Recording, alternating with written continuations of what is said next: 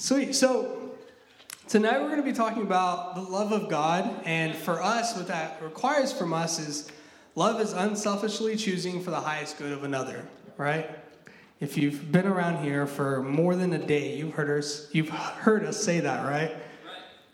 And so uh, tonight we're going to start off by looking at 1 Corinthians 13. And if you have your Gideon Bible, set that aside and save that for another week. Or, or bury it in there. I don't know what you can do. Go put it back in a hotel, Ian. It's kind of far. Yeah. It's okay. I took the, the room key from there on accident. I do that at every hotel on accident. okay, so let's go ahead and jump right into 1 Corinthians 13. So, all right, verse 1. If I speak in tongues of man, men, or of angels, but do not have love, I am only a resounding gong or a clanging cymbal. If I have the gifts of prophecy and can fathom all mysteries and all knowledge, and I have faith that can move mountains, but I do not have love, I am nothing. If I give all my possessions to the poor and give over my body to hardships that I may boast, but do not have love, I gain nothing. Love is patient, love is kind, it does not envy, it does not boast. It is not proud. It does not dishonor others. It is not self seeking. It is not easily angered. It keeps no records of wrong. Love does not delight in evil, but rejoices with the truth. It always protects, always trusts, always hopes, always perseveres. Love never fails. But where there are prophecies, they will cease. Where there are tongues, they will be stilled. Where there is knowledge, it will pass away. For we know in part, and we prophesy in part. But when completeness comes, what is in part disappears. When I was a child, I talked like a child, I thought like a child, I reasoned like a child. When I became a man, I put the ways of childhood behind me. For now we see only a reflection as in a mirror. Then we shall see face to face. Now I know in part, then I shall know fully, even as I am fully known. And now these three remain faith, hope, and love. But the greatest of these is love. Let's pray real quick. Dear Jesus, Lord, I pray that you, um, you're here tonight, Lord, that your Holy Spirit is moving, God, that you have hearts and minds prepared to just uh, receive what you, you have here tonight to offer, God. And um, Lord, I pray that you speak through me, Lord, that for every word I say, you speak a, a hundred words to each individual student here, God, that they get to take something away tonight, Lord, that uh, hopefully is life changing and impactful, God, that this uh, impacts the way that they interact with those around them, Lord. We thank you so much for everything you've shown us and given us, Lord. Be with us tonight. Thank you. Amen. So, this letter here, there's so much more to unpack, right, with what Paul's saying. There's, I mean, it's a lot. Like, you heard me read it. Um, and after reading it so many times, I think it's uh, kind of funny how naturally I still resort to, like, the things that I think about, which is like, I don't know, like being at the altar of my wedding, right? Or our wedding, sweet tea. And it's it's only been about two years since Elizabeth and I have been married. Yes, that's her real life name, Elizabeth. Yeah, it's with an A. So you see, from the day you get married, right, like to whenever, wherever you're at after that, like the more and more time that passes, the funnier your mundane tasks of like self-sacrifice start to like change and shift, right? And like it just gets really funny, right? Like at the altar, you're like, yeah, you know, like in your head, you're like, yeah, I'll, I'll I'll go through anything. I'll go through like sickness and health. Yeah, I'll be there for you. And then it's like the little things throughout the marriage. You're like, man, this is this is harder than I thought. So, and what do I, you know, what does what does that mean, right? You may ask, Jack. You might be asking that. What does he mean? Well, I, I mean, no one told me that the whole idea, the whole simple idea of just sitting on a couch, right, like fully changes, right? Like from dating to being married especially in like the newlywed phase that we're kind of currently still in, even though I reject it. I'm, I'm sure once we have a family or once we have kids and grow up, right, or get older and grow up, get older, like I'm sure it'll it'll be a little different. Like maybe I'll have like kids pulling at my spine or something. But as of right now, it's just us. And so, so you know, we have movie nights, right? And so sitting on the couch, it's like super cute and romantic, right? And like, I don't. That's. No, these are some friends that I, I met a couple hours ago. I asked them, I was like, hey, I'm preaching tonight. Can I take a picture of you guys? So, anyway, so even though it is creepy, yes, Braden. So, on an average movie night, like, you know, that night has a task at hand, right? Like, the task is to watch my three hour movie for two hour, hopefully it's less, and somehow transform my, like, Autobot body into a pretzel shape like where I can sit comfortably, but like also like it starts off sitting kind of normal and then it just like transitions. It's just like, you know, she's all cute. And so like just sitting there. Anyways, so I don't want this to sound like it's getting weird, so I'm gonna keep going. Stick to the words. So like this is the objective requirement to watch the movie I want and to continue to securely provide affirmation to my wife. For my wife, not to her. Easy, cool the first hour, right? Like the first hour of the movie, like, you know, I got, it's usually like my left arm just over the shoulder.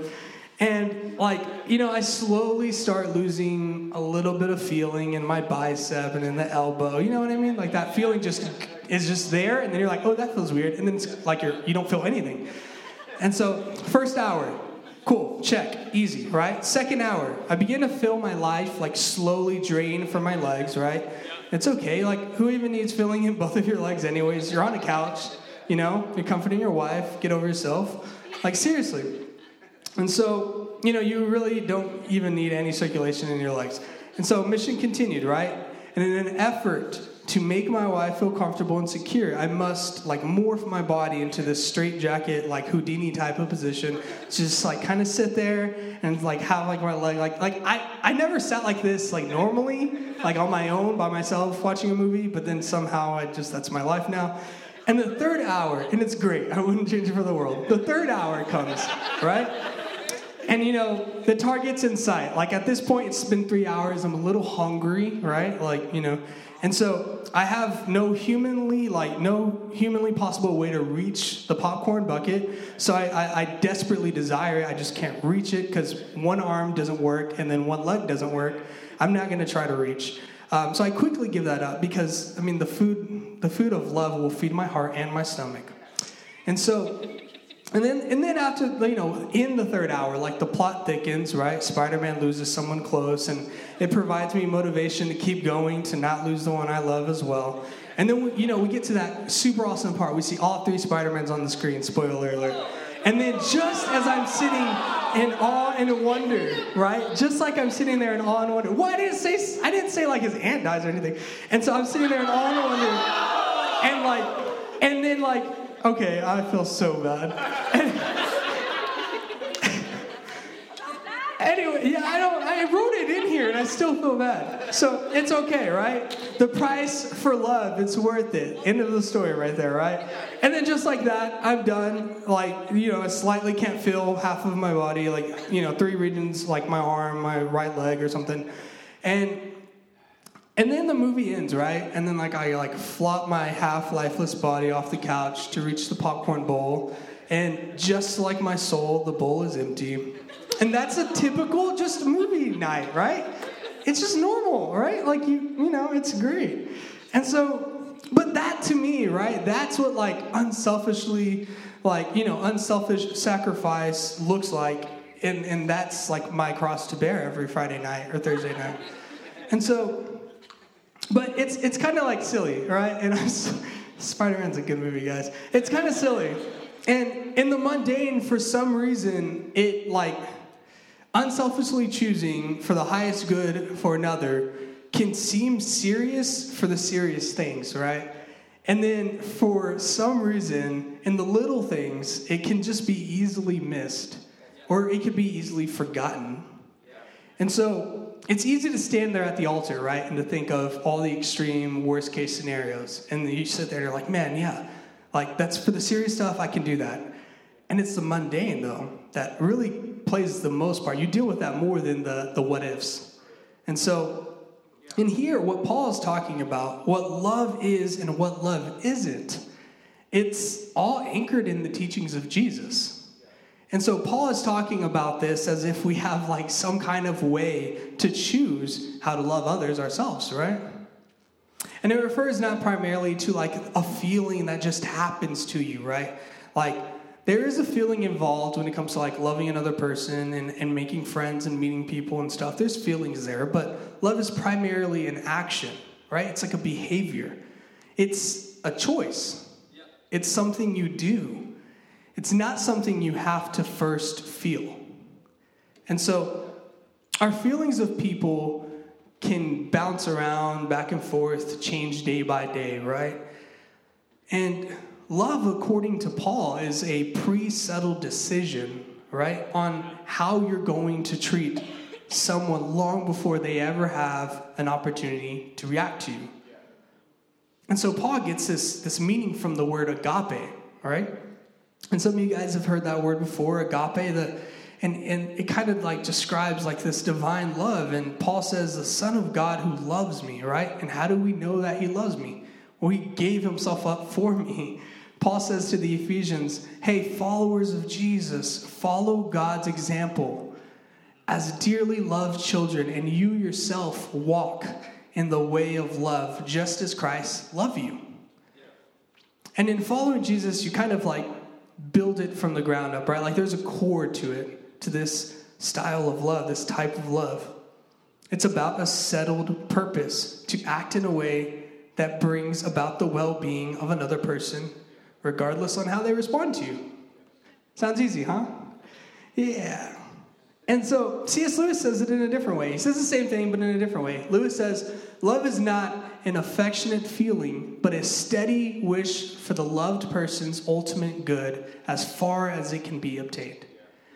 And uh, there's just so many ways you can phrase this, right? And it's and it's good every way. Like listening to that, I'm like, yeah, like that's what it looks like to not have the whole world revolve around you and for you to care about another person. And so that's love for a Christian. That should be love for all of humanity, right? Like, could you imagine? And a choice that, and this is like a choice, right? This is a choice that I can make, it's a choice you can make when it comes to how you treat someone, right? It's motivated by love, even if sometimes you don't always feel the motivation and so it has to come down to a purpose or to a choice. So we're going to go ahead and jump back into the scripture, but we're going to focus on the middle paragraphs of what Paul's giving us examples on what love is and what love isn't.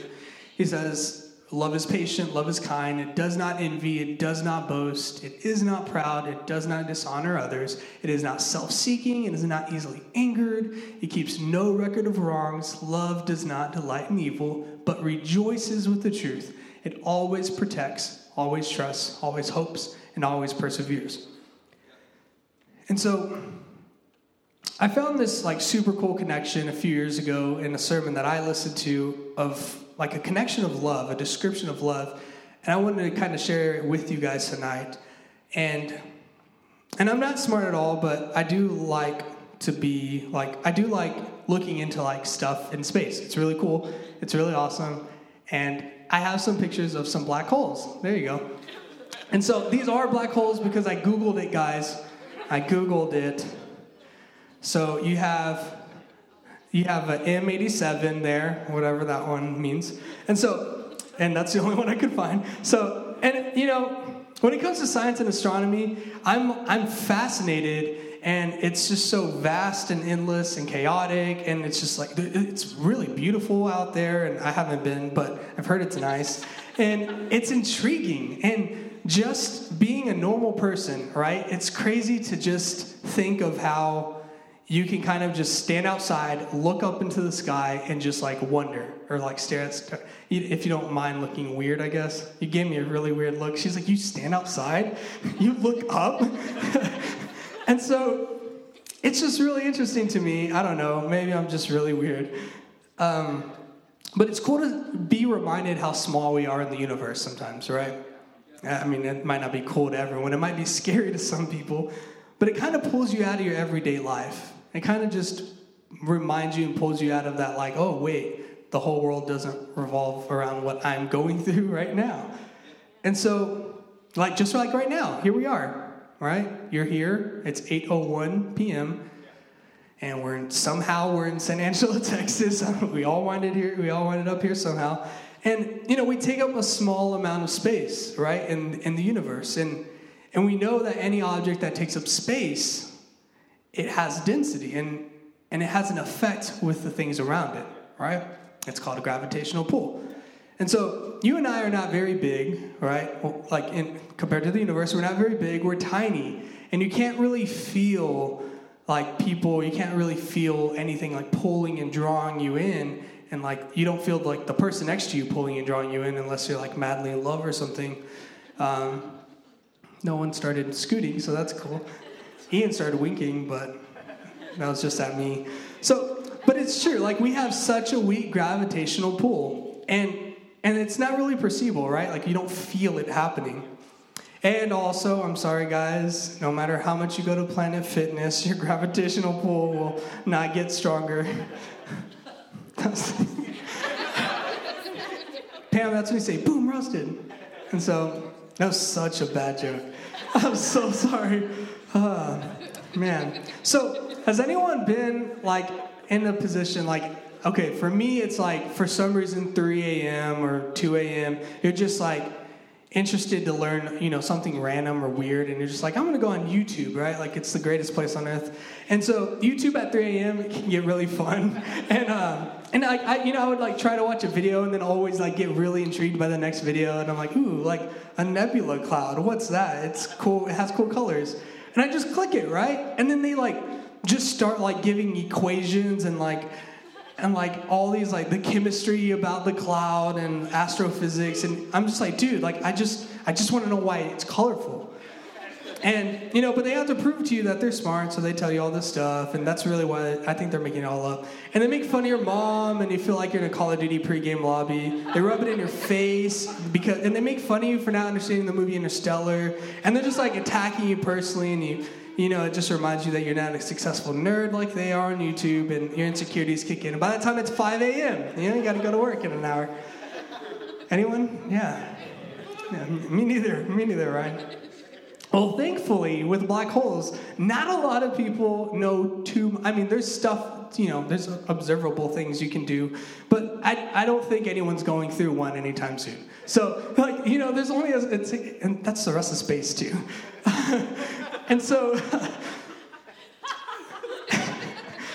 but we actually don't, like, we've only known about black holes for about 75 years. And, like, when I read that, I was like, wow, that's like as old as some people's grandparents. That's it. Like, that's the whole life. And so it's just like not, it hasn't been that long. And it's like the fact that we have multiple, like hundreds of them out there, it's just, I mean, it's just crazy.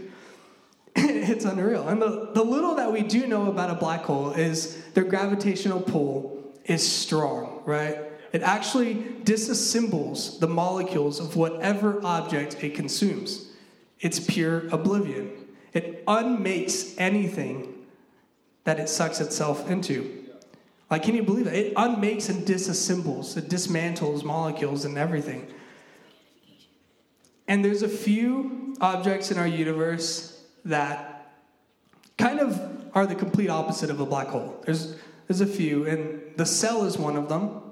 It's a simple little thing. Well, it's really complex, but it's simple compared to the, the entirety of the cosmos and the universe and space. And so, at least it's something we can physically observe. And um, and this is like it's just crazy to think of like the entirety of life kind of comes from these things right? Like this part of life it's the core building structure of everything. Cells build up like grass algae bananas butterflies wombats normal bats vampire bats and baseball bats. Every that's everything i can think of. Cells are like they build up everything. And these little things they're they are endlessly generating constantly reproducing themselves and and here's what's remarkable, right? Like a black hole is all about the singularity in the center, and it like sucks everything into itself and actually destroys everything that sinks into its orbit. But the cell is the exact opposite, right? Like it's this tiny little thing and it's marching orders of existence. Like the whole purpose of a cell is to give all of its energy to make another one. Like, and now what's, I mean, what's even more incredible than that is that it's not like a, zero sum game where it like makes one and then it's like, all right, I'm done. Like that was my sole purpose was to just make one more. And, you know, it's, it's actually the opposite of that. A cell's, like, cell number one doesn't lose it actually becomes itself as it gives itself away. Life is generated out of its of itself, out of it, which is the complete opposite of a black hole. And so these two images, right, like, you know, they could be comparable or not, but we can use them as a vivid ex- example of how different love can look like when it comes to us, when it comes to humans, the way we interact. And so you have a love in our culture, right? That's primarily about desire and affection. And sure, if, if I desire and have affection for you, we are both going to benefit from that, right? But if its ultimate source, if our ultimate uh, source is self regard, then all of a sudden, you and I become these relational black holes where what we offer is only uh, given in light of meeting our own needs, each other's needs, constantly drawing each other into our own character flaws and our search for meaning of, of love, of purpose, or of affirmation. We inevitably end up as this bottomless pit of needing affection and affirmation from you, from each other. And but odds are is that you're going to be probably pretty miserable too, right? Like as as you get drawn into a relational black hole, it begins to damage not just me and what I do, but it starts to damage you as well. And that's what humans are sometimes. That's what we can be like. And this is like this is on our own when we're at our best sometimes, right? And and I in writing that I like it's hard to sit there and go, man, yeah, people can be like that. Or it's easy to do that. It's hard to turn back and go, man, I can, I, I can be like that. I've done that before. And, you know, everyone's been a teenager, right? Everyone here has been a teenager. You've all pretty much been in high school or some level of that. And so when I was in high school, I, I definitely was, I would say, relationally destructive at times, right? Like, you know, we're in middle school and high school. You don't really know what's a secret, what is a secret. You know, you like the idea of starting a fire. You like starting a you know gossip or spreading lies or just you know be a part of something. So you'll say something, and you'll you'll say these little like white lies sometimes, right? That the, these things that we call white lies are like small little. We, the, we we narrow them down to meaningless lies. Like we're like, yeah, they didn't mean anything, right? But it's still a lie. And so we say these things just to fit in, just to be cool, and and you know, um, I had some I had some really good friends in high school, and I had and they were really good friends I met my sophomore year, and they were awesome. They were some of the best friends I ever had, and we spent a lot of time together. And they were very kind to me, and, and you know, none of us were perfect. We were high schoolers, so none of us were perfect at all by any means but they definitely had like their own self-preservation going on just like i did and so sometimes we drove each other crazy but we had just been best friends for years so it's like it kind of comes with it when you're in middle school and high school and you don't really know how to treat another person and i remember the very day i remember the day exactly that one of my friends asked me about something that i had lied about and and then we started all like sharing and calling each other out, like in this little tiny moment. And it was very over dramatic.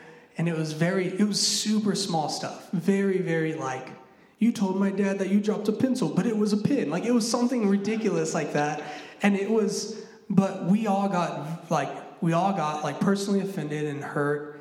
And we started like hurting each other with our words. And it was very dramatic, but this time, but this time was different because it wasn't just dramatic, it was, it was destructive. Like we dismantled something there in our friendship. Like we damaged something there.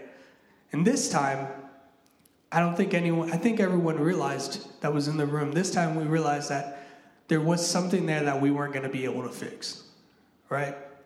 And I don't know if you had had, if you have had something like that happen to you, whether if it's at home or like with family or maybe it was friends, you know, for you too. Maybe it could have been friends, but it's just like um, in that kind of moment, no one can really escape that kind of gravitational pull, right? Like a pull that is that destructive from one person to another. And, and we weren't even trying to do that, all right?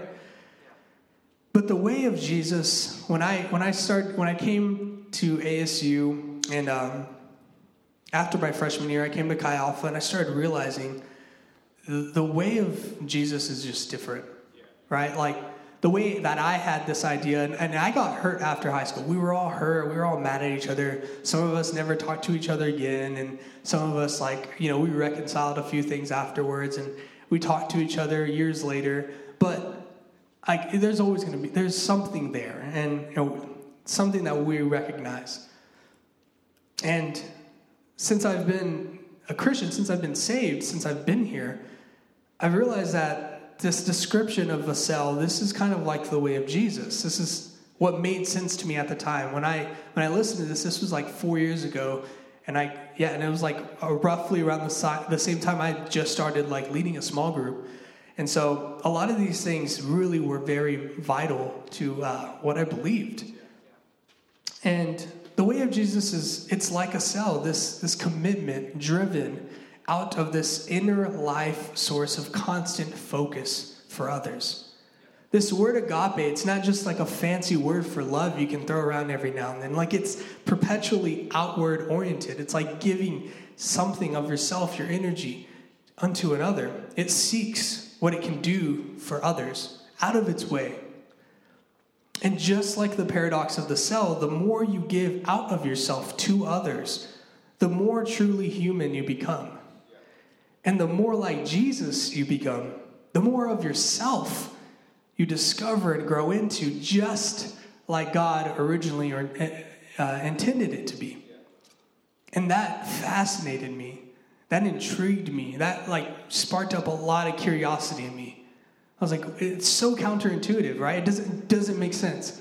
And how can I look at a cell and go, that makes sense, but then I look at scripture and what Jesus can do. And I'm like, oh, the more I give to myself, the more I serve, the more I take, you know, other people and I and I help them and I, you know, serve people and just get to know them, the more of myself I become, the more like Jesus I become. Yeah, it's good. I think it's funny too because things things change over the years, and so I remember going through this whole process personally and also being around a lot of people that um,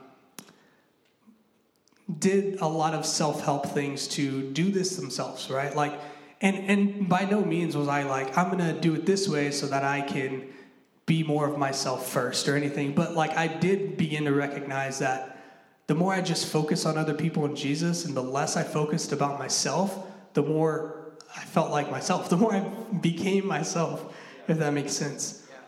And this love, it's unselfishly choosing for others, for their well being and, and their highest good, and because of their intrinsic value that they already have.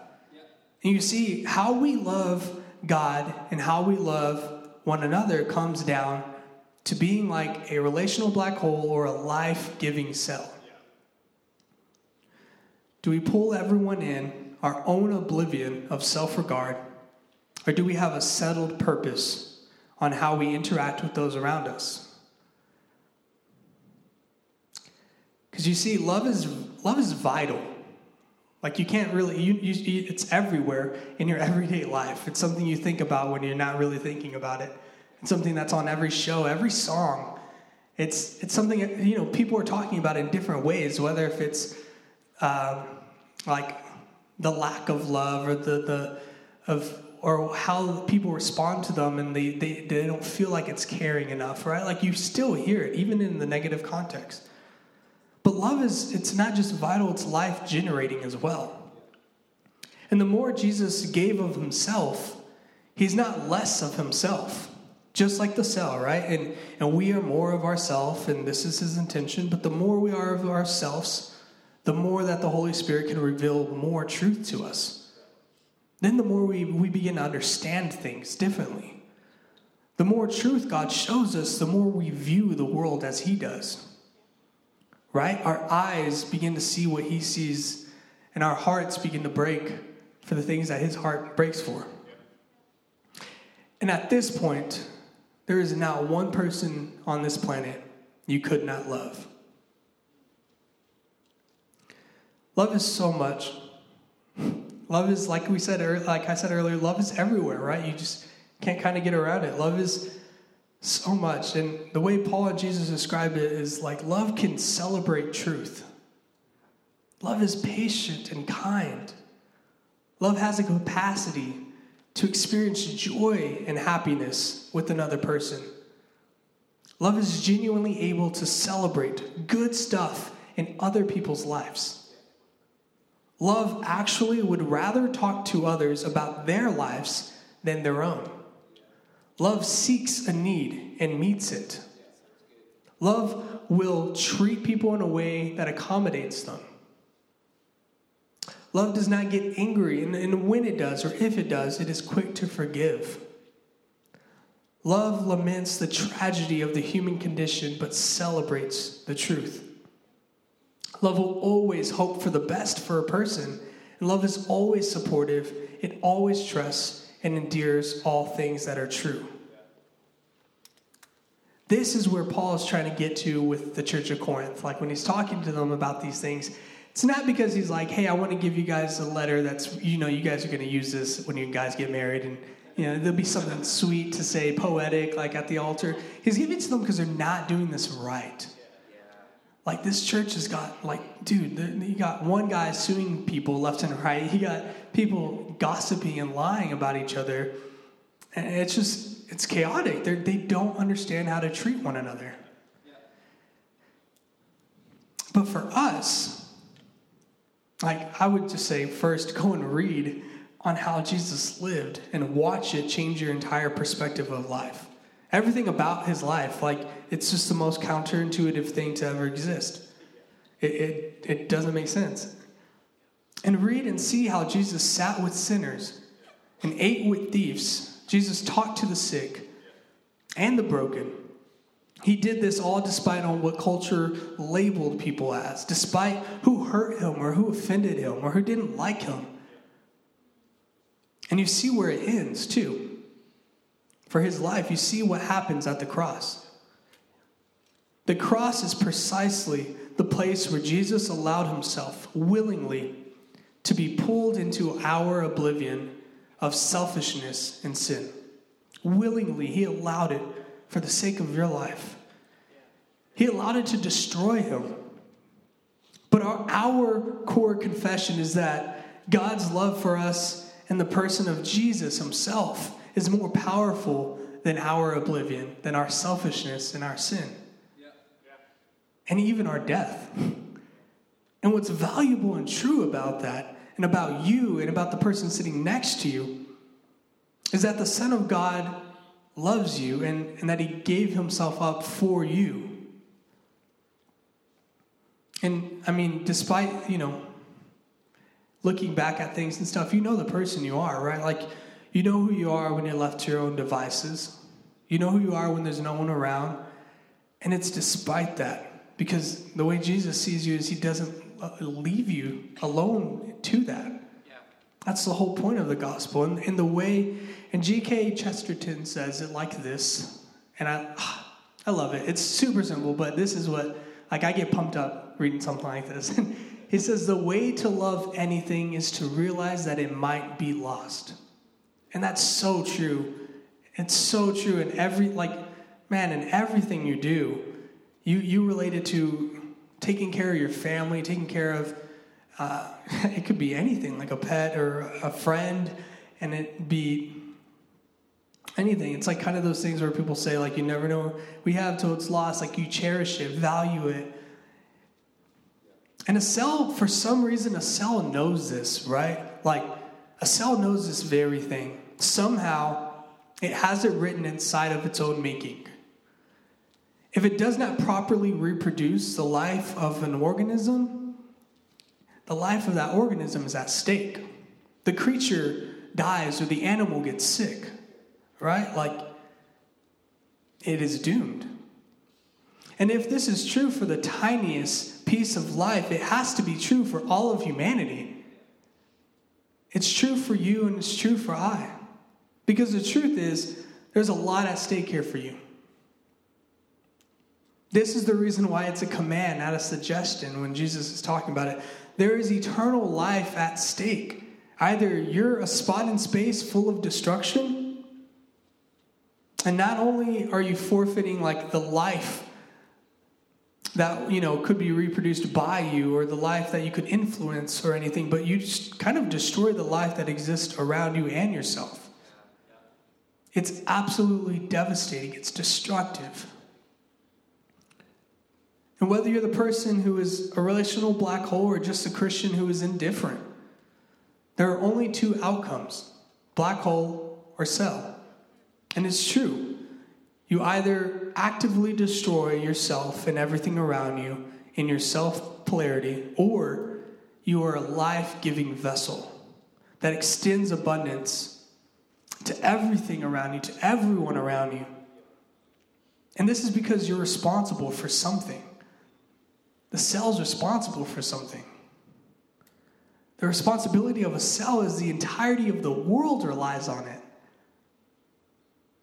The fruitful reproduction, the, the patient intentionality, the gradual growth, the, the completion of the mission that a cell is taking a part of. And in this way, the entirety of the gospel relies on you, the same as the responsibility relies on a cell. And this is what love, this is what the love of God requires of us. He says it. This is what he says to unselfishly choose what's best for every person that we come in contact with. Because we have chosen to love them just like we have been loved. Not because this or because of that, like because we were loved. Because the life that Jesus lived in the, in the and the price that Jesus paid for us should be enough. And the band can go ahead and come up because I'm basically done. I totally didn't say anything. But I'll end with what Paul said back to, uh, to the church of Ephesus, and he says, Followers of Jesus, follow God's example as dearly loved children, and you yourself walk in the exact way of love, just as Christ loved you. And so the band will play one more song and then, you know, we'll dismiss and stuff. But I want to go ahead and pray. If you guys can bow your heads. Lord Jesus, God, we thank you so much, Lord. We thank you for the life that we have, the opportunities that we have in our mundane, everyday life, God, the, the people that we interact with, Lord.